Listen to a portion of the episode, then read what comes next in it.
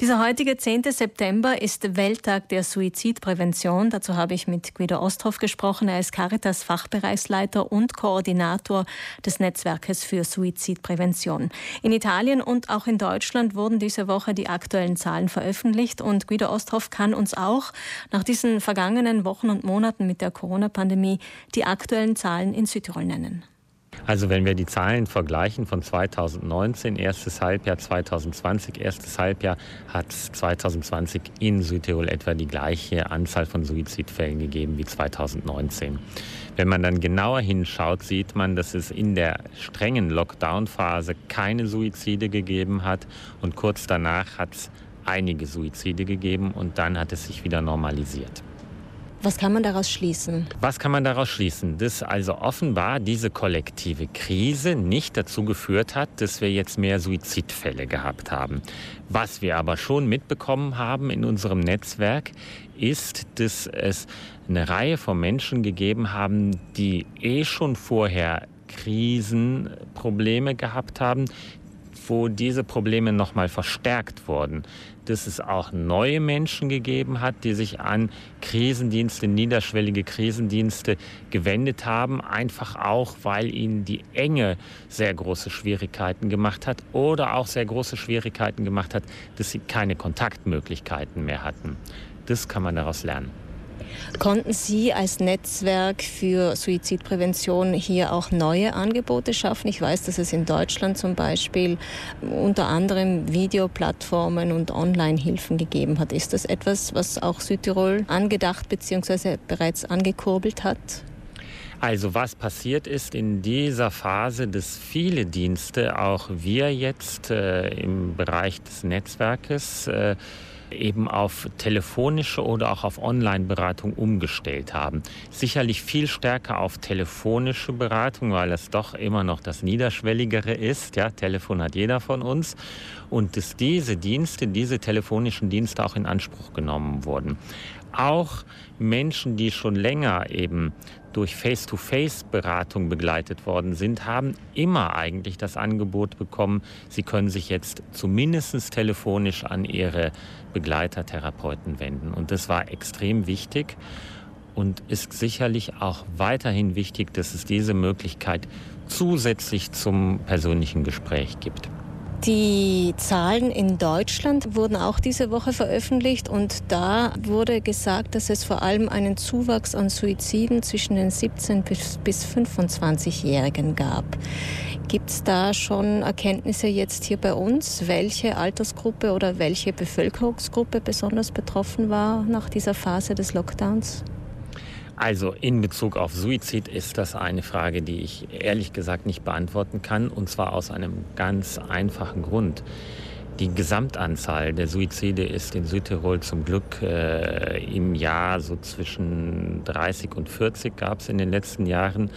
Und da einen Ausschlag zu machen, wenn es jetzt 2 Personen gab, die jetzt unter 30 sind, jetzt nimmt die Suizidalität der jungen Menschen zu, das ist eigentlich nicht korrekt. Das kann ich in einem größeren Land wie Deutschland, wo natürlich die Gesamtzahlen viel höher sind, viel eher sehen. Die Suizidfälle, die es direkt nach der Lockdown-Phase gegeben hat, schlugen jetzt nicht besonders in Richtung jugendliche Suizide aus. Generell hat man das Gefühl, oder das ist so ein bisschen der Grundtenor, dass das Problem in Südtirol sehr groß ist und dass es sehr viel stärker geworden ist. Aber wenn ich mich jetzt mit Ihnen unterhalte, dann habe ich den Eindruck, dass das eigentlich gar nicht so stimmt. Sind die Zahlen, dann gibt es dann auch eine Dunkelziffer, von der wir vielleicht gar nichts wissen? Dunkelziffern gibt es beim Thema Suizidalität immer.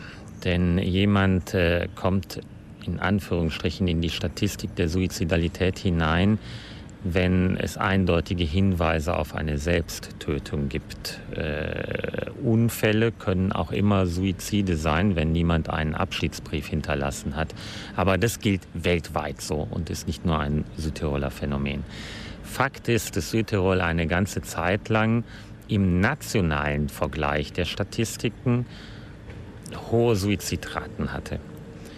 Im internationalen Vergleich, vor allen Dingen im Vergleich mit anderen Alpenländern, war es völlig normal. Und derzeit ist es sogar etwas unterhalb des Durchschnittes. Man vergleicht immer, wie viele Suizide hat es auf 100.000 Einwohner. Und da gab es also eine Phase, wo es dann mal 10 Suizide auf 100.000 Einwohner gab. Das war die Phase, wo Südtirol italienweit relativ hoch angesiedelt gewesen ist. Jetzt gibt es ungefähr 6 pro 100.000 Einwohner und das ist der normale Durchschnitt. Dennoch, wir möchten ja jeden Einzelnen davon überzeugen, dass das Leben nach wie vor lebenswert ist. Und dass es andere Lösungen für Probleme gibt. Jetzt gibt es seit 3 Jahren dieses Netzwerk. Sie machen heute auch dazu eine Tagung. Was hat das Netzwerk bis jetzt verändert, Ihrer Einschätzung nach? Also ganz wichtig ist, dass es so ein breites Netzwerk noch nie gegeben hat, weil da eben Organisationen unterschiedlichster Art mit dabei sind, aus der öffentlichen Arbeit, aber auch aus der privaten Arbeit von Sanitätsdiensten, Psychiatrie, Psychologie, Sozialarbeit, Bildungsbereich, aber auch Jugendarbeit und Schulen. Und diese ganze Breite, das ist auch international bekannt, ist wichtig, damit man versucht, Menschen Lebenskompetenzen zu vermitteln. Denn dann, wenn ich Lebenskompetenzen zur Überwindung von Krisen habe, dann finde ich auch eine andere Lösung als jetzt diese heftige Lösung, dass eben der Suizid angestrebt wird.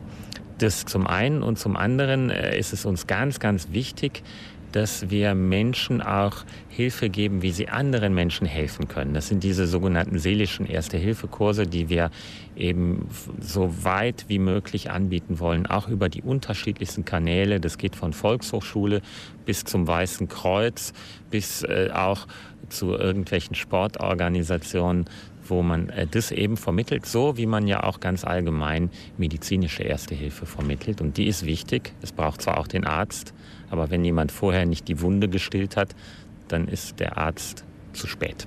Und im Grunde ist das etwas, was wirklich jeder tun könnte. Manchmal auch ohne Ausbildung mit einer einfachen Frage, was ist los oder wie geht's dir? So ist es. Es ist ganz wichtig, ne? Es gibt so manchmal die Haltung, ganz allgemein verbreitet die Haltung, ich sehe zwar, da geht's jemandem nicht gut, aber ich möchte ihn jetzt nicht ansprechen. Das ist genau falsch. Also wenn wir sehen, dass es jemandem nicht gut geht, dann ist es richtig, auch zu fragen, was ist mit dir los? Kann ich dir helfen? Das ist eigentlich schon die erste Medizin, die es braucht. Herr Osthoff, vielen Dank. Dankeschön.